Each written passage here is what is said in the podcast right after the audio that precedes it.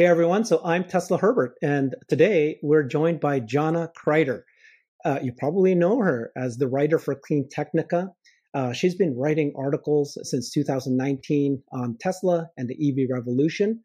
What you may or may not know is that she's also the founder of her own jewelry business called Getting Stoned. I love that, Johnna. And she's a very passionate supporter of Elon Musk specifically. When you hear her incredible story that she has to tell about how Elon specifically helped her personally, it's actually quite inspiring. And you can find Johnna on Twitter at Johnna Crider 0 or via her website, JohnnaCrider.com. So welcome, Johnna. Thank you so much. Hi, glad to be here. So I thought we'd start first with your writing career and your involvement with Tesla. Then after that, I'd love to learn more about your background and your story. Okay. So you've been writing for Clean Technica since 2019, you said. I saw that you write 3 articles a week. Oh, I'm sorry, a day. It depends. Sometimes more than that. And I don't write just about Tesla. So I write, I've interviewed quite a lot of people. So different CEOs of different tech startups, in the battery and mining industry. And, I've learned a lot. It's been a learning experience. So, but 3 a day, that's amazing. You are a powerhouse. Yeah. I don't know if it's exactly 3. Sometimes I do less than that. And sometimes I'll go a few days without writing. And then sometimes I'll binge write. So, yeah. So of all the articles you've written, 2019, do you have a favorite one? I think the Plaid event one, because I went to that one, and the Cyber Rodeo, because those were fun events. And AI Day too. So yeah, those were really fun. So the events that you personally had a lot of emotional fun. Those are fun. And which of the articles you've written has gotten the most engagement? I have no idea. I don't really look at the most engagement. I just kind of write it, put it out there, and then forget about it, and then go to the next one. I'll share it and stuff on Twitter, but it's out of my head, and I move on to the next one. I think the best part really is just kind of debunking all the misinformation and, just spreading good, Absolutely. That's what you're known for. Do you have any that you consider to be controversial? Not to me, but I mean, Clean Technica is more like clean tech, solar, EVs. So I kind of leave my opinions and thoughts about the whole Twitter thing and the political stuff on my Medium. It doesn't get as much traction there, but I mean, it's an outlet, so, Yeah. So tell us, how did you get started as a journalist, and how did you get into Clean Technica specifically, and why this specific topic? Well, it was kind of by accident. So I got married in 2013, and I didn't want to marry him. But he was, I got pregnant. And so I was like, well, I grew up without my father, and I didn't know who he was at the time. So right. I said, well, I don't want my child to end up without a father like I was. So when he proposed, I said, yeah, okay, let's do it. And then I lost the baby a couple months later. And it was so sudden, unexpected, and this is going to sound bad. I didn't grieve because I didn't have a chance to really bond with it. I felt bad, but I felt kind of okay, well, if God wants me to have a baby, it'll happen. Yeah. And it wound up being a good thing because a few years later, my ex, he was always just moving around. We were moving from place to place. He was working odd jobs. And I found out later he was conning a lot of people. And just hurting a lot of people, and I was the breadwinner. I managed this gallery in a mall in Dallas, and that mall closed. So we bounced around until he left me. He literally like came home from work and said, "Hey, I have to leave. Yeah. I'm leaving the country, and you're on your own. I still want to be with you, but you're on your own." So I lived in Atlanta for some time. I was actually homeless there. That's a whole nother story. But I worked two jobs while I was homeless, and I spoke to one of my other bosses, and he was like, "Yeah, come on, I'll put you on." So I got from North Carolina, a small town where I didn't know anybody, but all I knew was him, to Atlanta. And throughout all of this, I discovered Elon Musk. Like, I saw this meme or something on LinkedIn about him. And I'm like, the question was like, what would you do if you was on the elevator with Elon Musk? And I'm like, who is this guy? I don't know. I'd probably hit the button and go, you know. Yeah. Like, I don't know who he is, you know. So now I just. What year was this around? 2018. Yeah. Okay. And then I saw, I was on Twitter trying to just post jewelry stuff. I had like very few followers. I wasn't verified. And randomly a tweet from Elon Musk showed up in my feed about the SpaceX rockets. And I was like, oh, this guy has rockets. Right. Okay. So I watched the webcast and started researching, and I saw that 60 Minutes video of him where, you know, he was like getting a little teary-eyed, and it inspired me. Like, he was talking about, I never give up. And I was in a situation where I was, you know, kind of in limbo with my marriage. I didn't know my ex had planned something really horrible for me. And like, he was literally planning on leaving me stranded with nobody in a small town in North Carolina, and like, he and one of the women he was cheating on me were planning to do that. And, you know, so it was really, you know, I was going through a lot and living with friends and family. Well, not like blood family, but just good friends that you consider family. Yeah. And I found out what he was going to do. And it just like, it hurt deeply, you know? And I wrote this open letter to Elon Musk, and didn't think he would see it, you know. And then people started tagging him. Sorry, you wrote an open letter? Yeah. Like a tweet? No, so I had my old jewelry blog. It was under my old married name. And I wrote this open letter about not giving up. You know, thank you for not giving up. And I didn't think he would ever see it, you know, but he saw it and he shared it. Did you tweet it out? Yeah, I did. And other people saw it and started tagging him in it. And that's how he saw it. It was other people were like, you know. And then I started like, I was invited into this chat group with a few people. They're not really as active anymore. And they, you know, I was really just like, you know, venting about my ex, just like, I don't know what's going on. I don't know what's happening. And most of these people were like in Europe, and they were like, you know, they kept me sane. And they would share my open letter and tag Elon.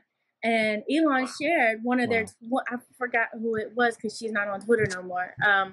But he literally shared the link to my jewelry blog to Twitter. And I was completely shocked. And that money that came in literally saved me because people started buying from me. Wow. And it got me through a lot. And then I wrote this on my Medium, kind of what was happening, what my ex was planning for me, and just how I, you know, I was just really heartbroken. I wanted to die. I literally wanted to take my life over. Oh my gosh. So, yeah. And I can imagine. I didn't think he would see that, even though I tagged him. And he commented, he posted a Jane Austen quote. And just, you know, it was just really encouraging. And people started buying from me. I had people just sending me money like, here, you know, get to a safe place. And I was just completely shocked. But I did that. I got back. I'm from Louisiana, grew up in Shreveport up north. And I always had this friend in Baton Rouge, and she was always telling me, you know, you can stay on my couch if your ex ever tries to hurt you. You know, well, he was my husband. She's like, if your husband beats you, come stay on my couch. You know, because... And so I did that. He never beat me or anything. I would have beat him back. So, he did psychologically and emotionally abuse me, and it was really hard coming out of that abuse. It's like you're literally programmed to hate yourself. And, you know, I spent 4 years healing from that. Still got a ways to go, but yeah, that's how I kind of got into it. That's how I got my start in the community. But after he did all that, I started looking for work here in Baton Rouge and got a job at the local Goodwill up the street. And between like working crazy hours there, I started noticing like the way people were treating him online. And then I would have these random people, Johnna, you're going to go to jail. You're committing fraud because you like Elon. And I'm like, what? Are these people on drugs? And then I actually had a couple of other Tesla investors educate me. And they're like, no, they're this group called Tesla Q. They target and stalk anybody who supports Tesla and Elon. And so, and I realized this group was like supported by some folks in the media, like media people were using their tweets. And I started like debunking. I just started writing a few stuff here and there and just debunking it. And someone, her name was Lauren, she told me, she was like, you should guest write for Clean Technica. So I submitted a guest post. And when Elon liked that article, he liked it on Twitter, Clean Technica, they offered me a job. So I was able to leave a minimum wage job and write full time, but I didn't leave Goodwill until September 2019. So I was working to kind of writing and working like 80-hour shifts at Goodwill, and it, believe 80-hour weeks, not shifts, but 80-hour work weeks. Oh, Johnna, this story is both heartbreaking, and I can feel for you the challenges you've gone through, but also is very inspiring because you were prepared. Also, you were prepared to stand up, for yourself, and find your way through. You had a jewelry blog on your own, and then you were able to write as well. Did you have any writing background? You said you had a Medium account. Were you already writing for that? Not like consistently. So when I was a kid, I've always wanted to be a writer. I was gonna like be this, you know how we all were you kids. I was gonna get a book of poetry published, and I don't know, like be famous. You know how kids are. Okay. I don't really need to be famous anymore, but you know, I wanted to like, write and just really write. And I never went to college. Because I said if I go to college, I would go for journalism, but I had to go straight into work because my mom, I had to take care of her. I took care of her up until she died. And, that's right. And she went through a lot. So she had a lot of stuff happen to her. Yeah, you've gone through a lot yourself. But so you're a writer, you love to write, and here you are. And how fortuitous things have happened. I mean, lots of very difficult challenges came to you. You've overcome them, but with the help of Elon. And it's great. Why? I don't even know if he's done this again for anybody, but this is crazy that he just found you somehow. And not only once, but multiple times kind of tried to help. You know, it's so unreal. Like it feels like it's not me living this life. It's like witnessing it through, like, I don't know. I feel like I'm like watching it through the eyes of somebody else. Like it doesn't feel real, you know? And I'm just really incredibly grateful, not just to Elon, but to this Tesla and SpaceX community, because I made not only good friends here, but I never really had family, like blood family, you have cousins and stuff. I never had that. My mom went on the run from my father. That's kind of why I didn't know who he was. She hid me. She literally hid me. Yeah, and you were a single child. So, and cut off from her family, everything. So I didn't have family. I didn't know what family was like. I knew what friends were like. So I think like the Tesla community, that and my old coworkers at my old job in Atlanta were the closest things to family that I've ever had. Who were the Tesla community folks? I know that I just did an interview with Kristen. Kristen was one of them. She said that you were one of the early people that you guys connected and really started to just, like, we're part of the very, very beginning when we were all starting, all little babes. So I don't know. I don't know if they want to be named, if everybody wants to be named. Gotcha. But Rational Etienne and his wife, Lauren, let's see, Kristen, a guy by the name of Martin in Germany. He was actually, he created that group, one group that we ran. Renata, she's just, you know, one of the sweetest. There's Evelyn. She writes for Tasmanian. She was one of my very first friends in this community. And she's always so encouraging, you know, and kind. You're talking about Eve. Yeah. Yeah, Eve. Fox. No, not Eva Fox. Eva okay. Fox, too. I think I kind of connected with her after I started writing for Clean Technica right around that time. And then so you love journalism. Somebody said, hey, you should do a guest write for Clean Technica. What was that article? What was that first article that you chose to write on? About why I invested in Tesla, or why you should invest in Tesla.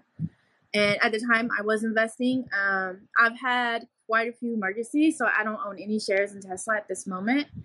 Yeah. So yeah, I'm still literally rebuilding my life. So I don't have like, okay, you know, I'm still like getting there where I need to be. I'm not there yet, but I'm on my way there. Yeah.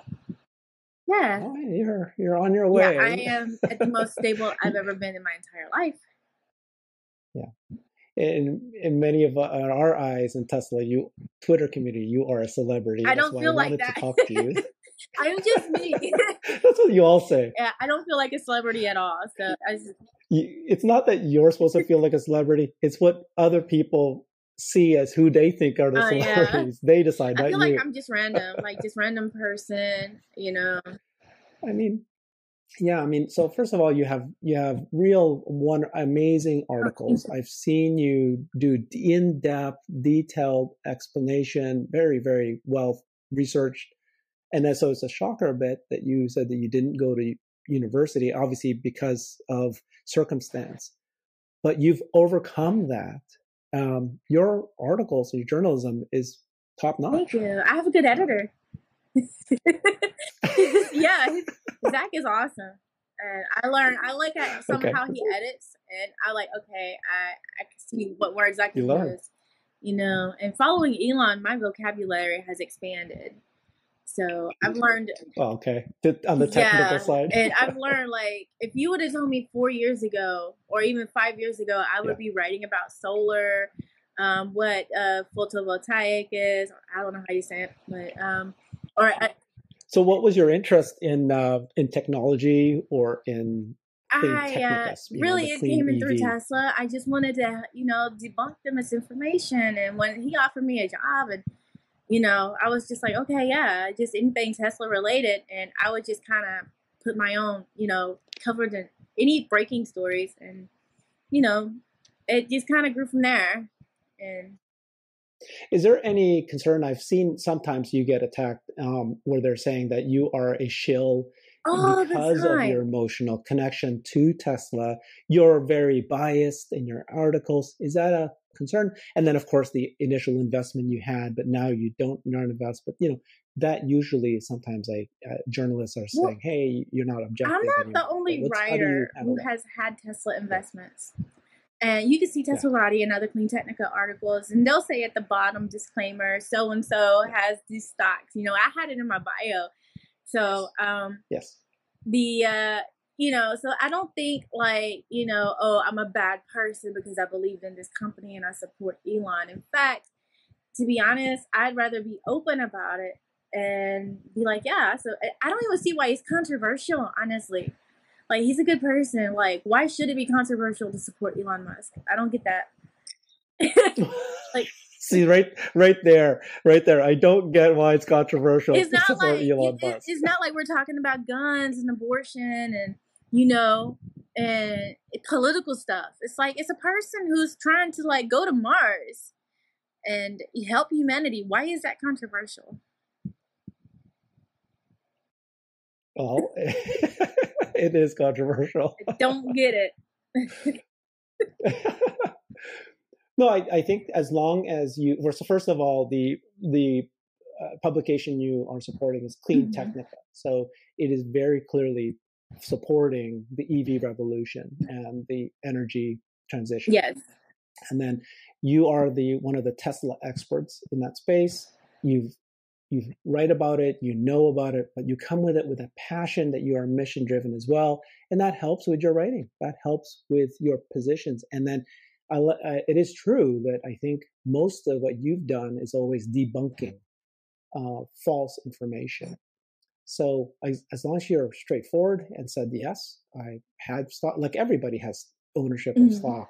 And then, but yeah, it's okay. It's absolutely okay these days to have one side or the other, as long as you're very objective. Yeah. And, you know, I'm not going to sit there and write, I'm not going to go after Ford or GM in the same way Tesla Q goes after Tesla. But I have written articles, and I have been corrected a couple of times when I had the wrong information, and I, fix that. Well, the editing team fixes that. But I'm not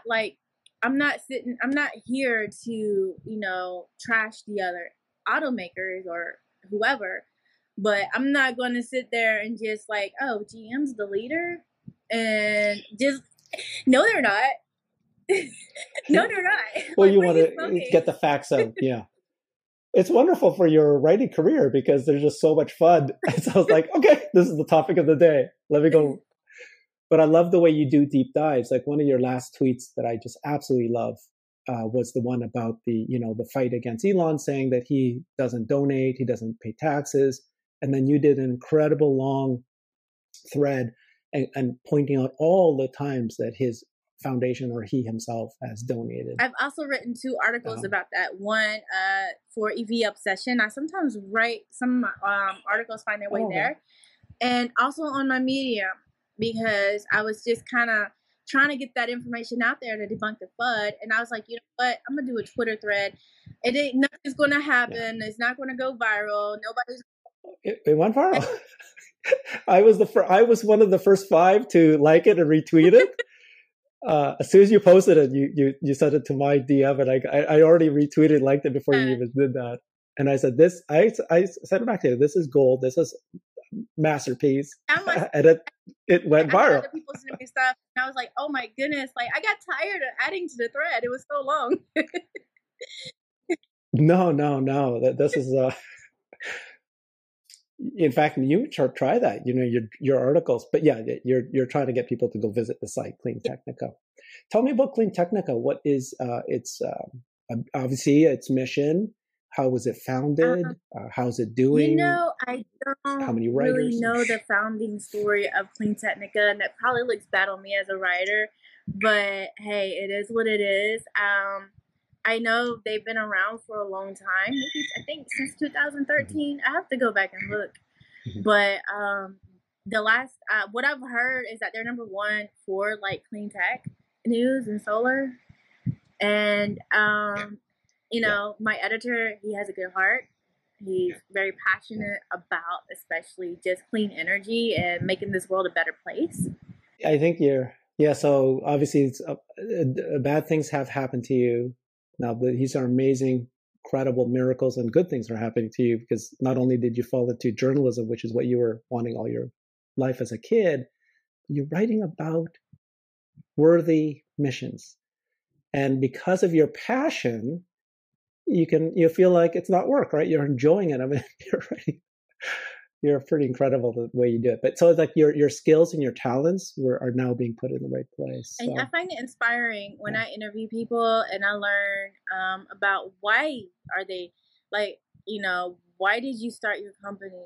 Like, what problem are you trying to solve? Like, what moves you? There's this one girl. I found her off of TikTok. I love TikTok. I'm not going to lie. I love it. I am too.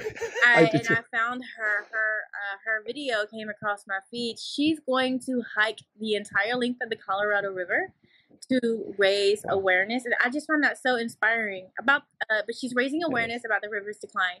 So I reached out to her, interviewed her, And it's just like, I don't know, when I talk to people, it's exciting, you know, to see there's people out there trying to do good. And we should. So that you reached out to her, but is that anything to do with Clean Technica, or you're just expanding now?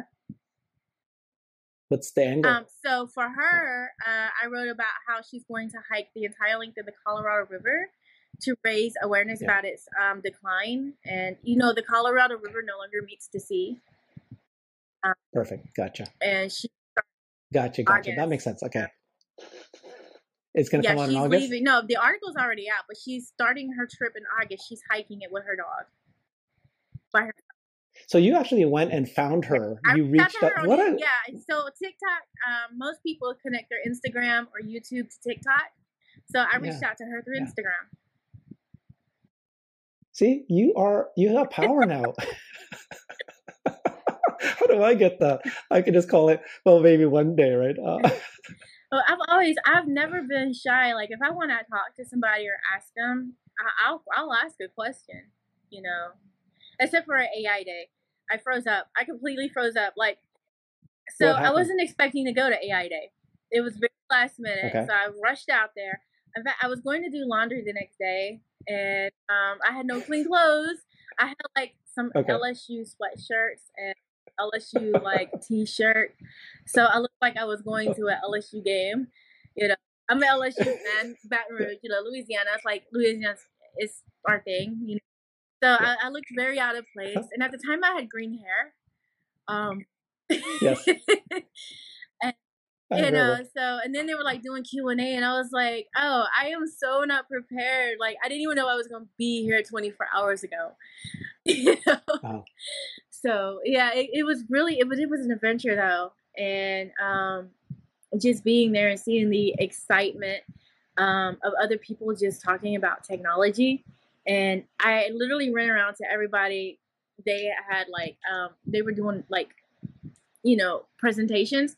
And I was just like, okay, tell me like I'm 5. Huh? Exactly. Cause I was going to say that goes over everybody's heads. But, you know, so it was really like a job fair, and they were doing the stuff for job, but it was a really good learning experience. I talked to a few people here and there, and it was a whirlwind. I was in and out so fast, like literally, like I was like, I came back home, and then 9 days, not even 10 days. No, it was 10 days later. We had Hurricane Ida. And so I didn't even have time to process that. Like, AI Day, then boom, hurricane, no power for a week. It was hell. Oh my gosh, no power for 1 week. It got up to 140 degrees in my apartment. Well, maybe Tesla energy will solve that one day. Well, and my apartment is technically, I know my landlady, her deli is a historical landmark. But my apartment is is an old shotgun put into a duplex. And a shotgun's like the type of house, if people don't know what a shotgun is, you look straight through all the way to the other end. That's why they call it a shotgun, because it's like you're looking down the barrel of a shotgun. And it's 150 or something like years old. It was built when it was built. There was AC, but it was like luxury. You know? So it is not. It would have to literally be rewired. And I don't think my landlady wants to invest in all that time. Yeah. What other events were you able to attend other than AI Day, which is pretty amazing? Did you go to Cyber Rodeo? Are you invited to the next AI Day? I have no idea if I'm going to the next AI Day or not. So I don't assume anything. I'm one of those, like, if it happens, it happens. If it don't, okay. You know, like, I'm still. So how does it work? Does you have to wait till Tesla invites you? Yeah, they'll email you an invite. And okay. So yeah, but my first event was the Plaid event, and Isaac Lateral actually. This was right before I got verified. I had applied to be verified, but it was pending. It had been pending for about 8 months or so, and I didn't think I was ever gonna get it. But Isaac tweeted, "Hey, I think he tweeted, hey Elon Musk, you should have Johnna go to the Plaid event." I didn't think anything of it, and it was the day before the Plaid event. And I looked in my inbox, and there was like this message from someone at Tesla, and they're like, "Hey, would you like to go?" And I was like, "Sure, why not?" And I said, oh my God, I need money, because I did not have the money to fly out. So I borrowed. You're a journalist, though. The Clean Technica doesn't pay for that kind of stuff. You have to travel. No, it's not that, you know, they don't pay for it. It was so it was last minute. But I, gotcha. Yeah, I had to borrow money to go. And I borrowed money from a couple of friends and flew out there and stayed with Al Tesla, owners of East Bay, and his family. Yeah. No, so yeah, he was like, I'll host you if you get to go. So, yeah. Nice. And he gave me like a cool tour of the Bay Area. I was there for a couple of days. Al's really nice. That Plaid is something else. Yeah, it's literally heart pounding. Yeah. So you actually got to sit inside of it as a journalist? Yeah. They. So now you're a car reviewer. You're only a Tesla reviewer. You know, I never learned how to drive as a kid. My mom. So right after we moved from Georgia to Louisiana, her car blew up, and she was like, "No more cars. I'm done." And so I never, you know, learned how to drive. In driver's ed in high school, they're like, we could teach you, but you have to have a car. You have to go and practice. This is clean living. And I'm like, no, it's kind of hard to learn how to drive without a car. It's like, how am I supposed to learn without a car? So I never learned, and I do want to learn, but I have a problem with anxiety. Okay, yeah. Well, a lot of people don't need to learn anymore. That's the whole promise where we're headed. Yeah. That's fun. You got invited to the Plaid event. What other events did you go to? So Plaid, AI Day. Cybertruck? No, I didn't go to the Cybertruck, but I did go to the Cyber Rodeo. Yes, you did. I didn't see you. I didn't see you either. It was like about a million people there. 50,000. You're a journalist. You got to be correct. Did you write about it? I like to exaggerate from time to time. I did write about it. Yeah. Okay. And then with the journalist pass, you get into certain places that others don't. And then are there places that they don't let you in? They gave me the purple band and the VIP band.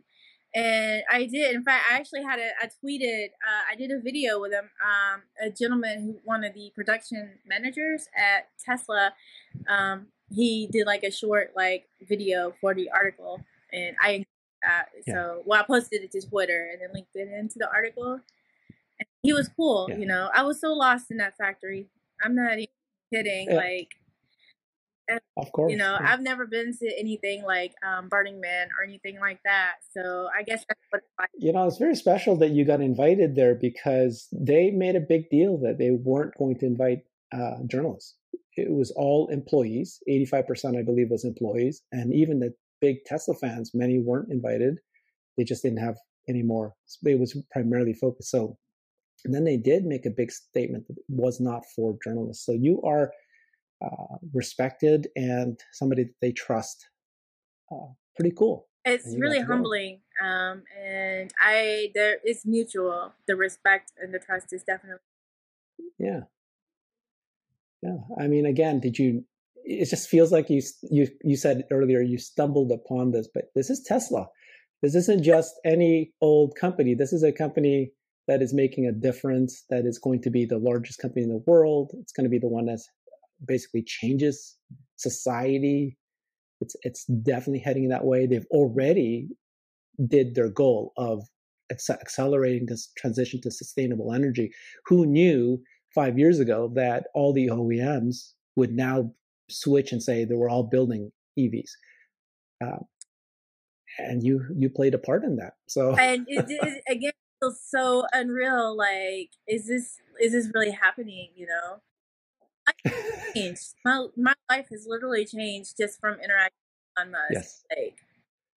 Yes. So I want to get back to Elon Musk, and I saw something that he advised you to, in quotes, believe in good. What was that? Believe in good. So that was right after I had I wanted to end my life. I wrote a Medium article just detailing everything I went through. I deleted that article because I feel like I've grown from that, and it's who I am anymore. Like, it is my past, and I'm never going to you never forget where you come from, but at the same time, don't let where you come from hold you back from where you're going. And I felt like it was time to let that go. And so I deleted that. But believe in good at the time, I thought he was just telling me to believe in myself. But after kind of studying him, that sounds weird. Studying Tesla and studying, like, you know, the way he talks about, you know, believe in the future and believe in good. And it just made me realize, you know, he's talking about the polarity of people. And I kind of learned, I'm kind of eclectic. So I study. Eclectic. I'm into like all kinds of weird stuff, you know. Well, you have the green hair, now the pig hair. This is it's more than just that. So I was studying, it's the emerald tablets, plural, of Thoth, the Egyptian god. And in them, he talks about how humans are of both dark and light. We, you know, and then when Elon was mentioned, it kind of like echoed what Elon said in that quote, you know, how people, we have both kind of, sometimes people seem like they're dark, sometimes people seem like they're good. In reality, they're both, you know, we're capable of both. And I, that was one of the things I've kind of learned over the past couple of years. You know, you always look at somebody like, how can they be so good? And then how can they do something so horrendous? You know, it's the duality, and you just have to choose. So I love that you deleted the article and you felt like you're growing and you're moving. You know, like you said, it'll always be part of you, but you're growing as a person. So let's move on to talking about Elon, because you said earlier, that, you know, so now we're talking about the duality of a person. And yet earlier you were going, Elon is the best. It's amazing. I don't get why anybody would ever call it controversial. So you, what's your opinion of Elon? And you have studied him. You've been following him very closely for 4 years. So what's your opinion of Elon? My opinion is that he is a good person. However, we all have our shortcomings. So for him, I think he's quick to kind of react sometimes, but at the same time, he's not. You know, like he can take so much. Let's take President Biden, Bernie Sanders, and Elizabeth Warren, for example. Yeah. You know how the media is like, oh, Elon's picking on these politicians. They've been poking him for 2 to 3 years, and he's just snapping on them. But when he snaps, he does go hard. And sometimes it does seem like he's trying to hold back. But when he doesn't hold back, he does not hold back. And, you know, I don't hate him or blame him for that, because we're human. You know, like everybody has done something that they regretted or they feel like they shouldn't have done. Or I don't know. I don't know how he feels. I'm not in his head. But, you know, what other people think, well, you shouldn't have done that because that's wrong and that makes you look bad. You know, we've all done stuff like that, you know. Yeah. So I can't judge. I can't judge him, you know. And so yeah, you think he's doing good. No, but and that's what drives you, your support for him. I think he's doing a lot of good. You know, he's trying to like take humanity to Mars. He wants to stop he wants to prevent our extinction. Like he looks so far ahead, and people are unable to see that far. You know, all they can see is around them right now. But, you know, and I kind of understand, especially with the birth rate, the criticism, because, you know, I grew up in severe poverty. My mom was homeless a lot, you know, and, you know, he's always talking about we need to have more kids. We need to, you know, human population. Like he's seeing the problem, but he's not, you know, really addressing the root cause of the problem. And I think that the root cause, there's so many of them, but one of the key ones is poverty. People literally cannot afford to have kids. Yes, there are people out there who do have kids, but I have friends who tell me, I had a friend tell me, I don't know what I'm going to do. There's no baby formula. How am I going to feed my child? That was during the formula. And now with inflation and everything going up, I am so grateful that it is just me and my two cats. Yeah. Well, you know, I mean, obviously, I think he's alluding that the Tesla bot is going to basically make economy meaningless. They can create everything and anything, and it'll be prosperous. Everybody would be very prosperous. You would hope. You would hope. I don't know. Yeah. The way our system is, the government and the system in place, they don't make they don't benefit from other people being prosperous, you know. Mm. And I mean, that's just the sad reality of it. And that problem's going to have to be solved. A lot of people are scared of this bot because jobs away, you know. Yeah. And they're not seeing, again, they don't see the big picture. And I don't think it's not that they don't want to see it. I think it's because they don't have time. They're too busy trying to make it. And I was once that person. That's how I know. Right. That's why you know. That's why you care. Like, I literally lived on the streets for 2 full-time jobs. You don't have time to plan for the future when you don't know where your next meal is going to come from, or you don't know where you're going to sleep at night. You know, am I going to sleep in this part? So, you know, I get the criticism on that front, but I don't get the hate. Gotcha. That makes sense. Yeah. Well, it means a lot because you know, you've been through it. So you have a personal experience. You can speak to this. Is there anything that Elon could do that would cross the line for you in your moral compass? Or do you feel like you owe him such a debt of gratitude because he's truly changed your life that you're going to be here to support him no matter what? So I do feel like I owe a debt of gratitude, but at the same time, if he comes out and says, like, if, for example, pedophilia or support human trafficking, or like, okay, I'm going to kill people now, I would be like, yo, Elon, what the fuck is that? No.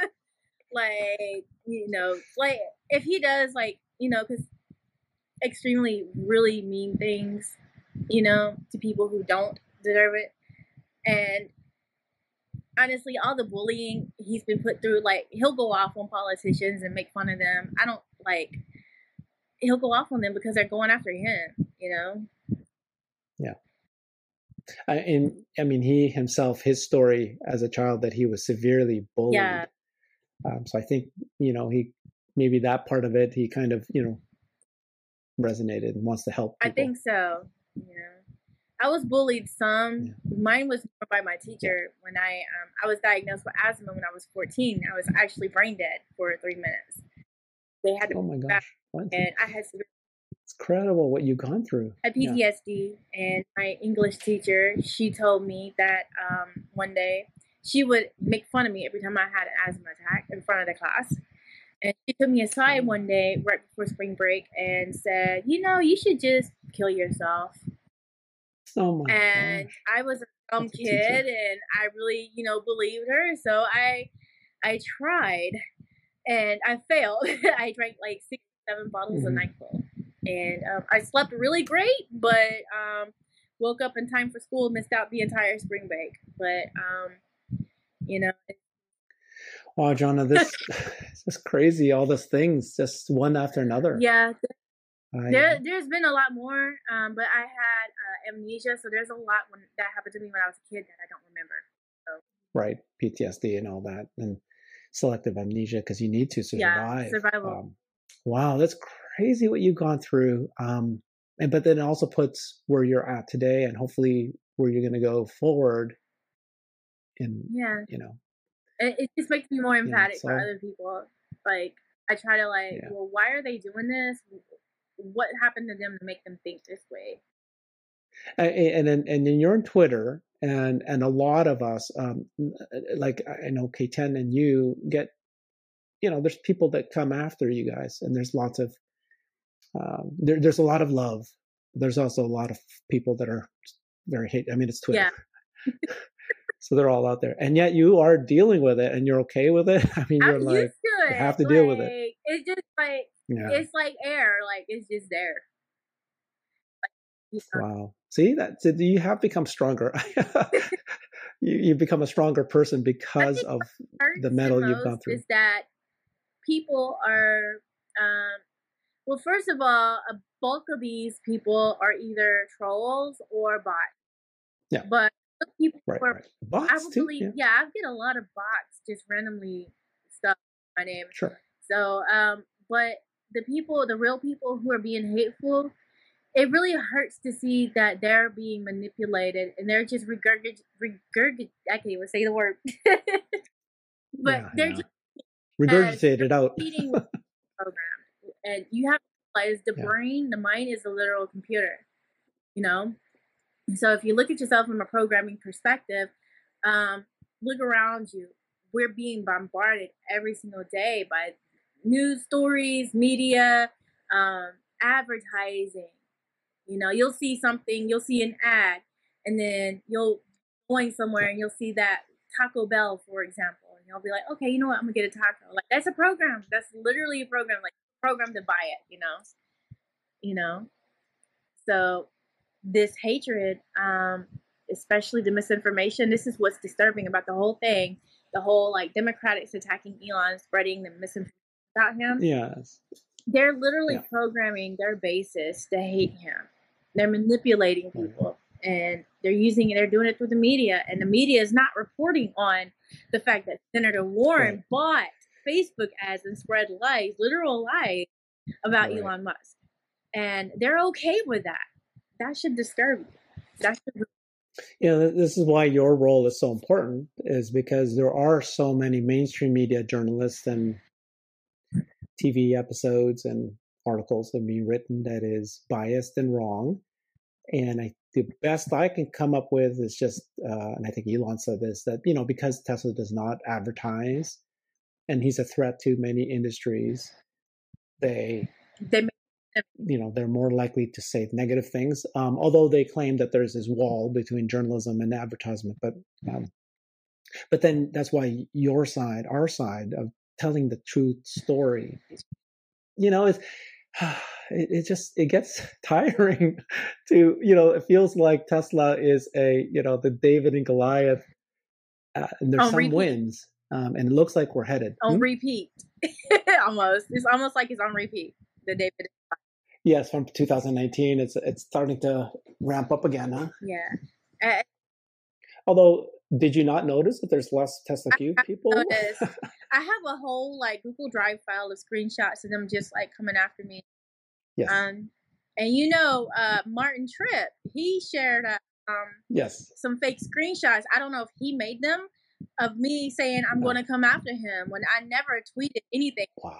Of course you would never do that. Yeah. He misspelled. My name was misspelled. And what they didn't notice on that screenshot was that there was the lock symbol. So, well, no, that account at the time was private, and there was it did not have the lock symbol. So it was clearly fake. And so the link that these people will go to, it's just, it's really like, it's strange. Like, it's unreal. I mean, they're shorting. It's all about money. This is for money. So they need to, do what they need to do to make the company fall and fail. And so it is David and Goliath. And so far, Tesla seems to be winning and out of it. And like, what? You've survived. Like, why do y'all want, not you, but why do they want to just see a company fail? Like, and see all these, you know, Tesla is hiring jobs. Tesla's doing a lot of good. Why do they want to fight the good? You're asking the question why? Come on, you know the answer. First, it's always money. Tesla Q is shorting the company. We've heard Bill Gates is shorting the company. And so they need money to see or whatever. Like, how are you going to short Tesla and then you say, oh, I want to talk to you about philanthropy? Like, what? That's crazy. Yeah. And then obviously the oil industry is a massive industry. Yeah.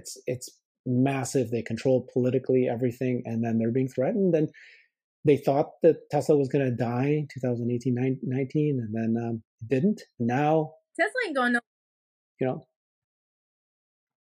So Tesla is not going anywhere. I don't think so anymore, right? It's, you know, and so it should be much easier, but like you said, it's a repeat this year. And you are one of the faces that is being attacked, and you know, the good news is that you've got your platforms, both Twitter and the. I will tell you this. So you need to be of complete sound mind and have faith in yourself, and know that when people attack you, what they're saying is not true. And I'm one of the most low self-confidence people you would probably ever meet. You know, that's one of the things I struggle with, self-worth and self-confidence. And that's kind of why a lot of this feels unreal. But I know what they're saying about me is wrong. And I know I'm a good person, and I'm not this horrible person that they make me out to be. So I know that, and I carry that with me. And I don't let their words break me down. Well, yeah, and the good news about that is, A, you've become stronger over that, but also you've got lots of people who support you and love you, and that's the beauty of Tesla Twitter community. It's, I mean, I don't know how many friends I feel like I've developed between Twitter and Clubhouse, 50 plus 100 people that I feel like, you know, we're all together and we're all helping each other and we're getting to know each other. Yeah, like one big family. Is there? Yeah. What's like that? One big family. Yeah. So that's just, you know, right. So at least keep that in mind, and I think you have, and you feel it. So that's good. And then it's a fun topic. It's a fun time to be talking about all these wonderful technology that's about to come change the world. Is there any area or product of Tesla that you are most excited for? Is it energy, solar, autonomy? Is it robots? It's somebody who gets really bad. So I've been trying to learn how to drive. I've been having a friend teach me, and I get anxious. Like when I see another car, I panic. I just grab the wheel and I hit the brake, and I'm like, I'm not going nowhere until they're gone.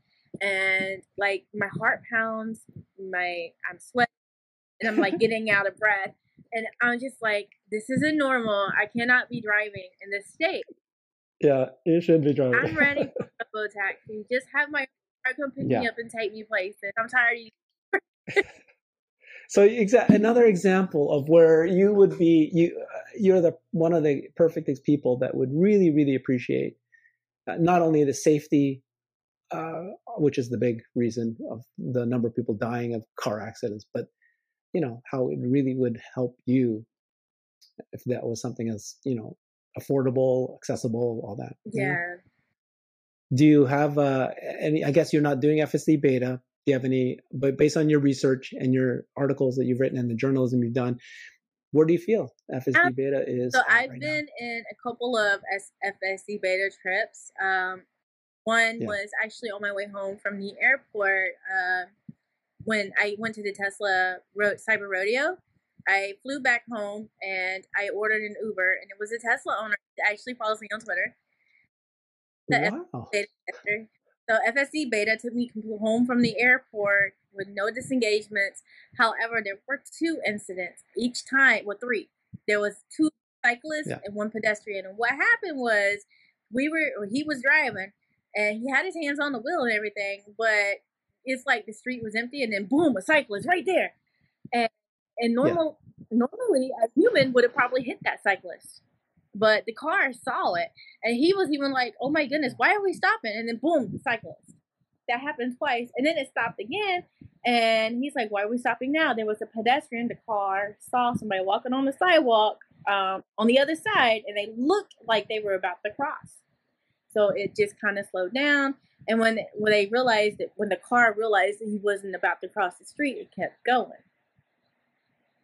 And this was all the car doing this. It was on FSD beta. Wow. And it was really, really cool, you know, just to see it in action.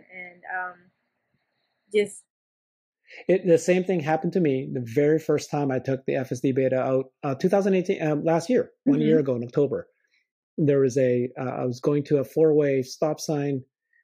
I'm sorry, it was two stop signs on both sides, but I had the right of way. And then the car slowed down, and this biker just went flying through their stop sign, burning through the stop sign, and right in front of me. And I was like shocked because I did not see that biker going down the hill and just burning through their stop sign. So I was already one of the, you know, like, have you seen the?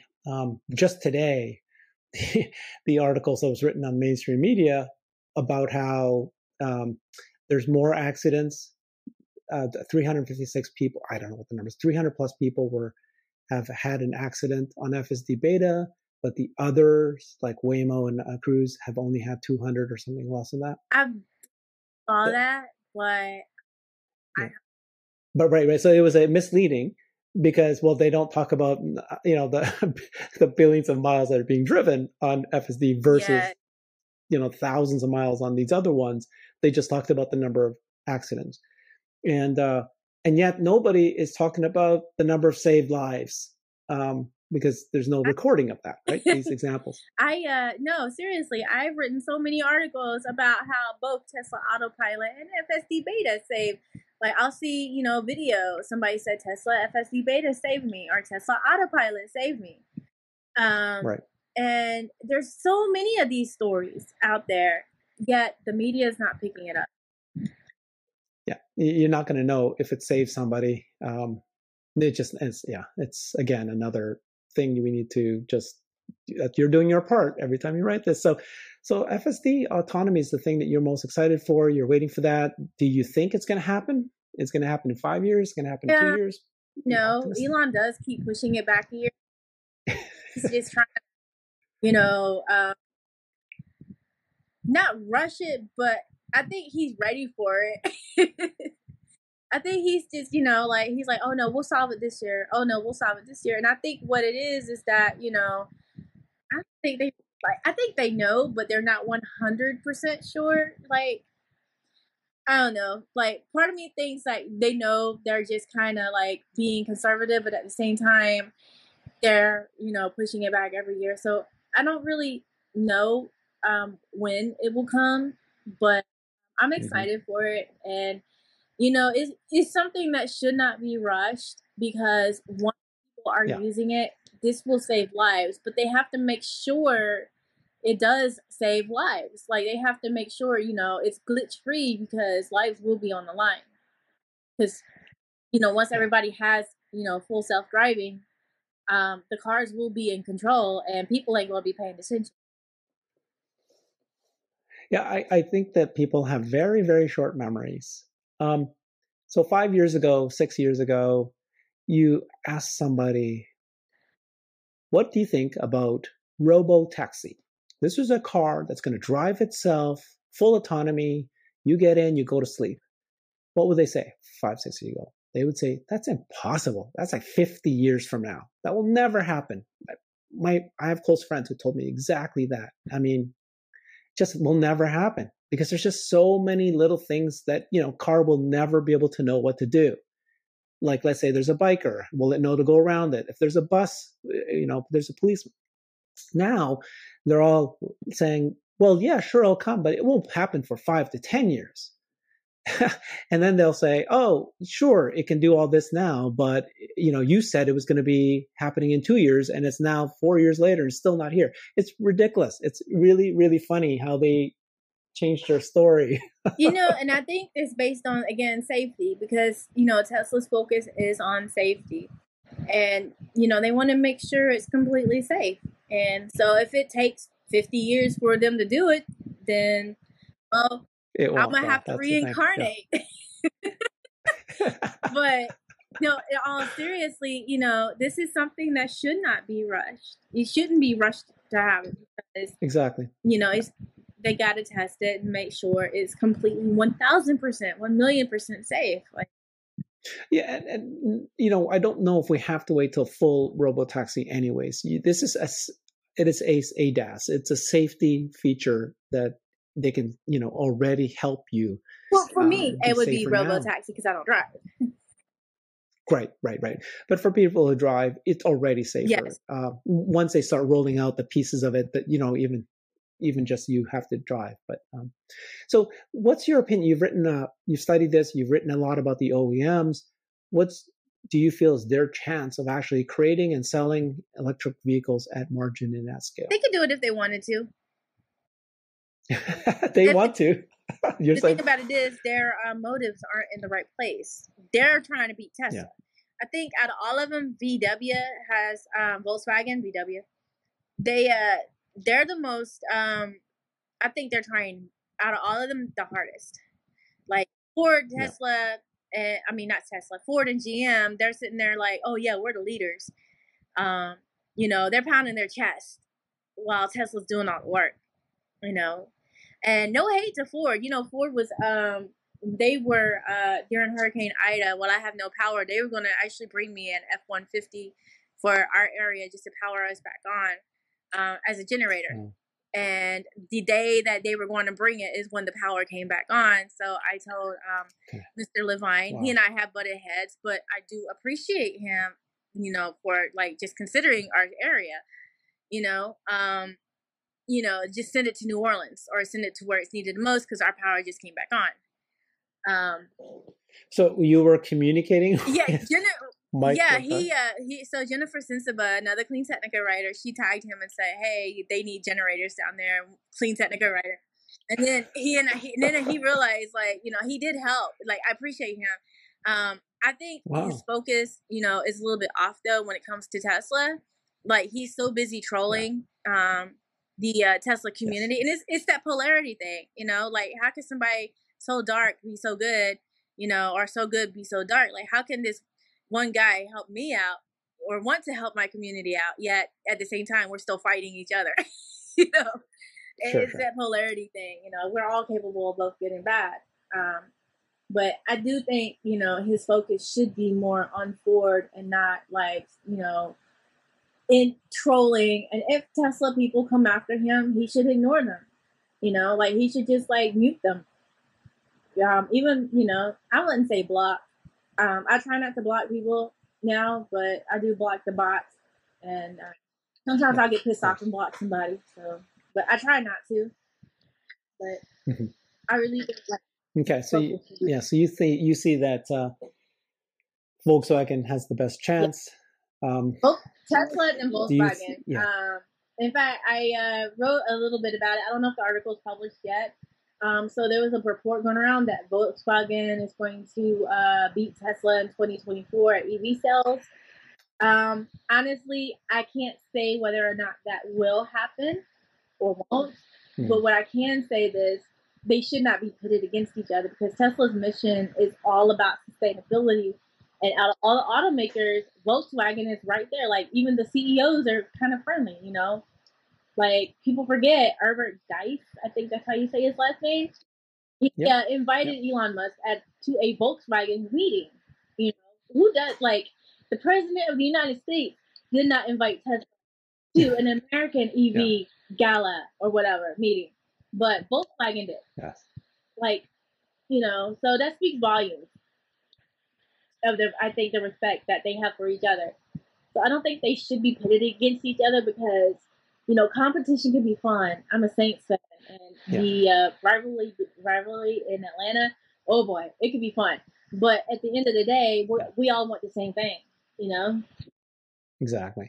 Yeah, and I think we've all heard Elon say all the time that, you know, one company won't be able to do it, and he won't be able to do it fast enough. So he's absolutely willing to help and have the other OEMs get to this. And that's what his goal was, to accelerate the transition. Now they're at least all talking about it, but whether or not they can actually pull it through, that's the scary part. The battery supply, the unions, the dealership, and just their profit margin with the supplies. They may not be able to make it happen, but hopefully they can. I am talking about batteries. So I, a couple of years ago, I think I reached out. I don't know if I reached out to them or they reached out to me.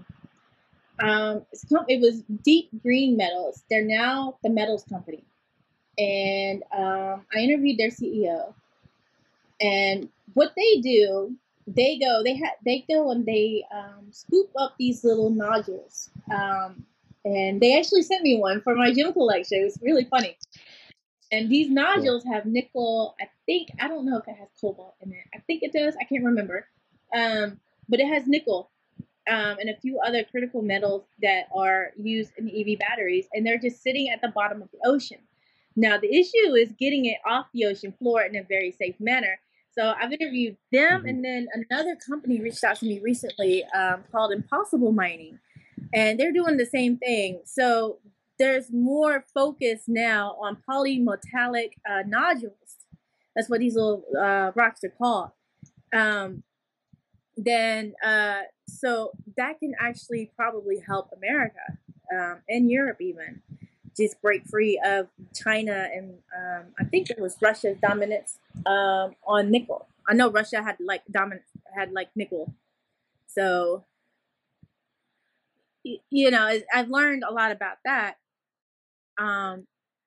But there's a lot of focus there. And I think that can really help if we start like focusing, you know, elsewhere, but do it in a sustainable method, because that's the hard part, you know, getting down to the bottom of the. Are you predicting that Master Plan 3 will be Tesla getting into mining? No, I think Elon said it was going to be scaled. He was, you know, yeah. Maybe there'll be a Master Plan 4 getting into mining. Well, let's talk about solar and energy. So you've done studies and deep dives on that as well. So tell me about what you're thinking about Tesla Solar, why it's taken so long. Is it going to ramp up this year? I think because their focus is still on the EVs and they're trying to focus. Yeah. It's really hard. Like when, you know, you have to split your attention. Let's look at it from a person's way. Like, you know, you have your day, you got to do this errand, you got to do that. And your focus goes like 5 million different ways, right? So it's the same thing with companies and their focus and, of course, their money and what they're spending on. What's Tesla's bestseller is the EVs right now, you know. So their focus, I think, is more on EVs still. And even though they're trying to boost and ramp up solar, I really think it's just, you know, their focus is on EVs. And until the gigafactories in Berlin and in Texas are just pushing out boatloads of EVs, you know, Tesla's still going to have solar, you know, as a small part of their, you know, day. So if you break up your day into 5 or even half and half, 3/4 is going to be car and the other is going to be everything else. So you don't see solar building up as a business until next year, 2 years? I don't really know. I don't really like 100% know. I mean, I could be wrong. Elon might announce like, okay, we're ramping up solar tomorrow. You never know. Yeah. I mean, it just, to me, it makes sense like to focus on what's making you big money so you can keep investing that big money into your company. Because Tesla's still, and it's on a growth, like it's on that growth ramp. Yeah. What about energy? What did you write about? What did you study on Tesla's energy business? So that's kind of connected with solar, you know, the battery and power wall. Yeah. Yeah, I think, honestly, I think they're doing a lot of good, especially with the mega packs. Texas is going to benefit. Sorry? Texas is going to be what? It's definitely going to benefit with Tesla. Yeah. I'm waiting for the Tesla energy division in Texas to go live. You know what I would like to see from Tesla? I would like to see emergency backup generators for people who don't have power walls. So like me, like you live in an apartment that doesn't have, you know, or even microgrids for like disaster relief. That would be awesome because I'm saving up for a solar power battery so I can, just in case we get another hurricane, because my cat's during Ida. Yeah. It was hell. So just keep some cool air, keep us alive. I was dreaming about this idea. I don't know if it even makes sense, but it can like hit multiple birds with one stone. So the idea would be, you've seen how he's mentioned many times that just a very small square foot, and if you create a solar farm, would be able to power all the energy needs of, you know, whether it's America or even the world. Yep. Very small square foot of solar farm. So I was just thinking, what if Elon or Tesla buys as much land as they can in Africa, make that all solar, and then that creates business and economy for Africa to feed, you know, the world solve world hunger. And yet also sell the energy so they can become the new Saudi Arabia of the world and deliver that energy to the world. I was just like, I don't know how much money it would take, but if he has the resources, he might be doing something like that. He might just announce that one day. That would be cool if they could do that, if he could do that. What's your interest in SpaceX? And, I mean, you have an interest in minerals and gems. Are you excited to go, oh my God, I can't wait to an asteroid and all that, you know, Mars rocks. There's opals on Mars. There's opals on Mars? There are opals. There's hematite on Mars. They're called. What's a hematite? Hematite is a mineral. It's like a gray material. It's magnetic. So you've ever seen those little rock magnets that people play with? That's hematite. So, but on Mars they look like little blueberries. So that's what they're called, blueberries. So you have a real deep interest. I just found out after talking to Kristen that she is geology and rocks really fascinate her. Do you guys like? You guys should get together one day and just talk rocks all day. Hear something crazy. There's another Johnna in the Tesla community, same spelling of her name, and she, I think she's a geologist, or she has a fascination with geology. And she's not me. she has a Tesla, but it is crazy. Like we have the same first name. Well, I kind of find it. I kind of laughed a little bit when I found, you know, your Twitter handle's at Johnna Crider 0. As like 0 was the one. Yes, yeah, Johnna Crider 1. Yeah. So like, so does that mean that Johnna Crider is taken? It's like what? It's actually suspended, and I don't know. I think I had that account and then forgot about it, and it's suspended. I have no idea. But okay. So it was yours. I thought maybe that there was another one. I think I started like 2008 and then let it die. And then Twitter randomly, Twitter's known for randomly just, they suspended my account in 2020. Right after Elon had replied to me about ventilators, actually, because we were trying to get ventilators here in Louisiana. We were running out. And actually I had COVID. Yeah. That was the only time I had COVID was in 2020. But we were trying to get the ventilators. I mean, Twitter suspended my account. It took me like a good 8 months to get it back. Then they verified it. Wow. And then they verified. So you're good. You're good to go. So let's talk about your gems and your minerals and how did you get involved in this? How did you start your business? How did you come up with the name Getting Stoned? All right. So 2005, I was living in Shreveport, Louisiana. This is a crazy story. So I had my first apartment. I was working in a lumber yard. I had just quit my job. I love all the jobs you've done. That's crazy. I was working in the lumber, like at a lumber place. And my landlord, he's like, hey, you know, Hurricane Katrina just hit. Rita just hit. It was the weekend after Rita, actually. And I had pneumonia because I had to go to work during Rita. The water up here. Jesus. And I got pneumonia from it. So my landlord is like, hey, I'm kicking you out. I'm kicking out everybody because Kevin Costner is buying all this space for the movie The Guardian. It came out in 2006. And I'm like, well, dang, where am I going to go? So I tried to find apartments, and Shreveport was just like this whole vibe. You know, there's like nothing available. And my mother had moved to Atlanta to take a job. And so I said, you know what? I'll just follow her footsteps. I stayed with a friend in Duboc, Louisiana. It's like this small town, one of my high school best friends, and hung out with her for like a week or two, and then went on to Atlanta.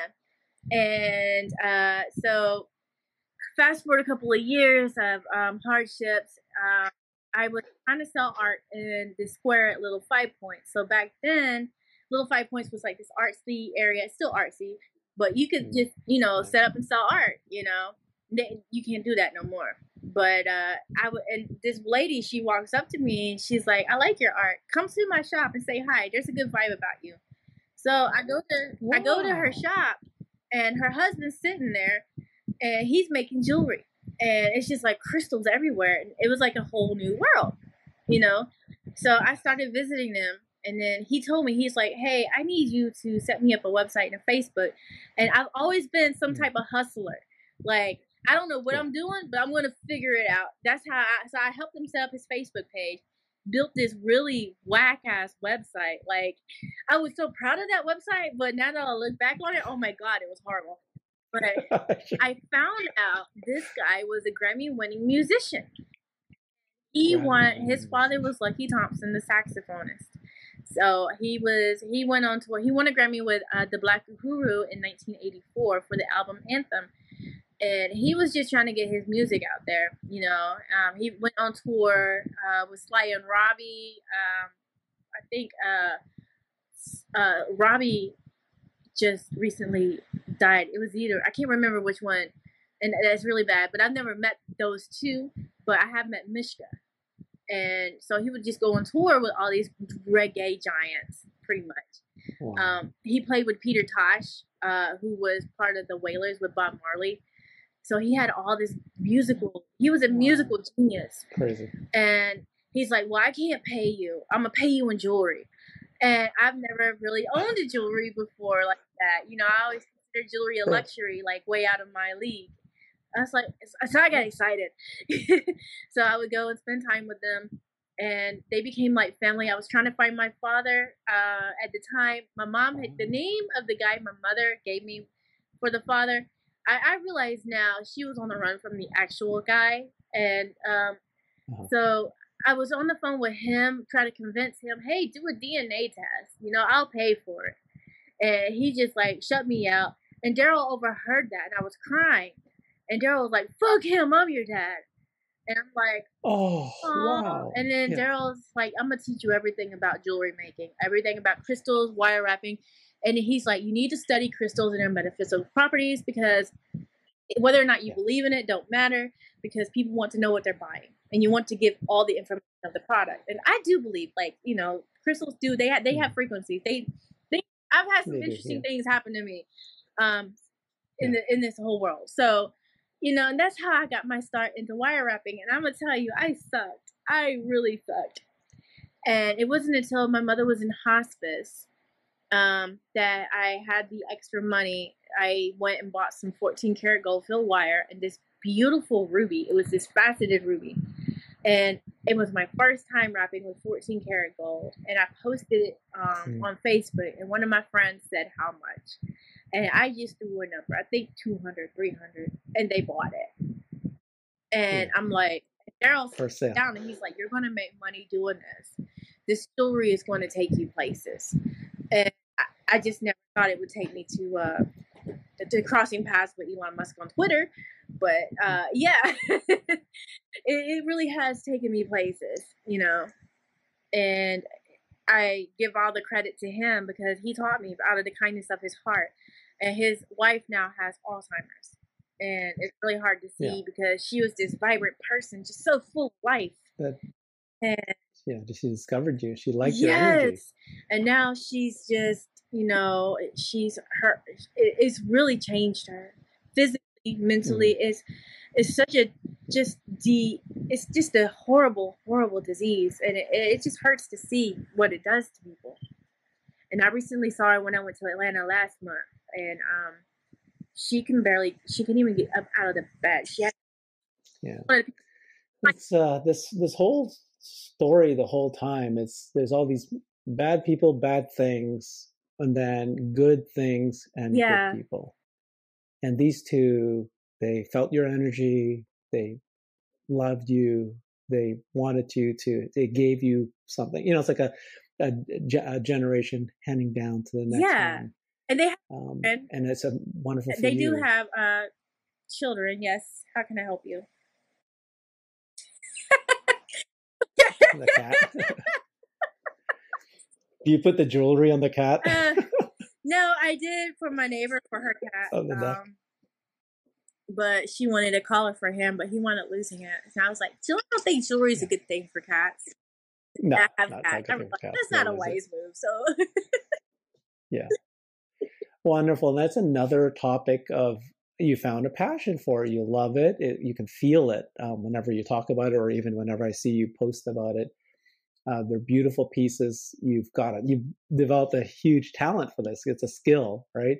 And then your knowledge of minerals and gems. And I hope that, you know, somehow, some way, you'll get an asteroid or a SpaceX or, you know, like a Mars thing, and you can be the one to create jewelry out of that. You know, what I really want to do, just for the sake of learning, I would love to become a gemologist. Wow. Have to buy all the equipment, and way, way out of my budget right now. But I'm sure it'll come. It'll come. I joined the International Gem Society. I learned a lot from them. I go to gem and mineral shows. If I see something unique that calls to me, I get on Google and I research it, you know. Learn the story of it. Why is it named this, you know?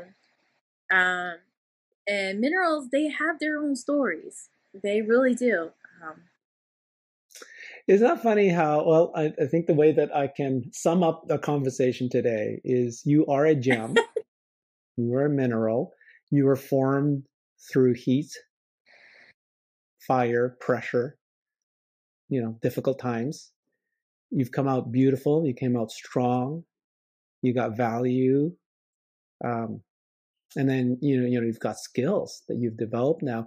And there's people that were, like I said, bad, like you said earlier, duality. Even the same person can be both bad and good to you.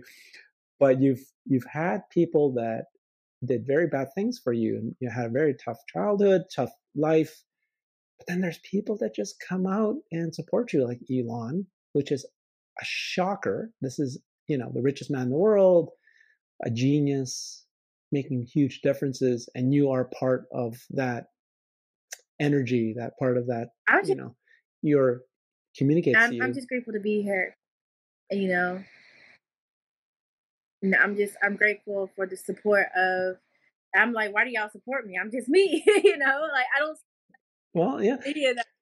And then you have people that you're fighting with, because you're fighting the story for Tesla and the mission of Tesla, and then there are going to be enemies. Yeah. You've taken on those enemies, and you did that in purpose. That's why you got into this. And yet there's the Twitter community of people who love you, and the huge community and friends now. And I love them too. I love all of y'all. Yeah. all 10, what is it, 50,000 people that follow you. I love you all. It's still kind of, ow, don't call me. Sorry. He just decided to come sink his claws into my leg. No, sir. But I will.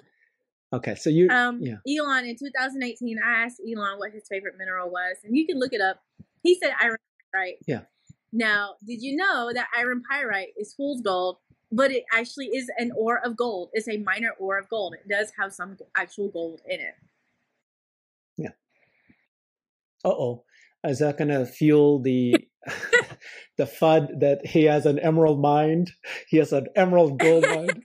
I always forget about the emerald thing, and that's that's crazy. Like his father, it's crazy. There's no paper trail. It's the same thing with the Obama and the birth certificate. Somebody comes up with throws out the idea, and then it sticks, and then everybody keeps repeating it, and then some believe it's true, and it's ridiculous. If I ever get to interview him about minerals, I will talk about just pyrite. Yeah. I won't even bring because unless he wants to add on to that and just go off. I mean, yeah, but pyrite, it's so cool. And ask him about mining. Will Tesla get into mining?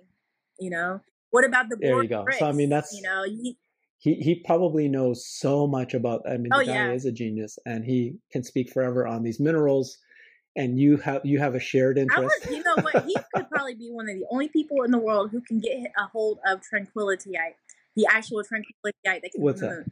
So there's this mineral they brought back on the Apollo missions from the moon. Yeah. And it's called tranquilityite. Now, up until 2011, it was not found on Earth. I have a piece that's from Australia, from one of I think it was 4 or 6 mines that they found that have very trace amounts. And I had somebody sell it to me at a really low price, and it broke. Yeah. And so I took the broken pieces and made jewelry with them, and I sold one, but I still have the other one somewhere. But I would like to see tranquilityite from the moon and compare it with the one that I have, and just look at them side by side. I have a USB microscope. Just look at it and just do some cool photo art with both of them, And he would probably be the only person I could think of that applies to me on Twitter anyway, who could probably get a hold of a specimen. But I would like to see what would he, he'd think about that. It's from the moon. It's a cool mineral from the moon. Oh, he would love it. Yeah. Well, okay, wonderful. Thank you, Johnna. I really enjoyed talking to you. Everyone, please follow Johnna. She writes articles on Clean Technica. You can find her on Twitter at Johnna Crider 0, or is it 1? Sorry, 0. And I do have a podcast. and she has a podcast. So it's Johnna Crider 1. She has a website, johnnacryder.com. She has a podcast. You got to check out her jewelry business, gettingstoned.online. Yeah, and she loves gems and minerals. She loves everything about Tesla, and she's one of the key people that's been there from the very beginning. So hopefully you learned something new. So please subscribe and like this video. Thanks, everybody. And thank you so much, Johnna. I appreciate the time with you. Thank you. We'll see you guys in the next episode. Thanks, everybody.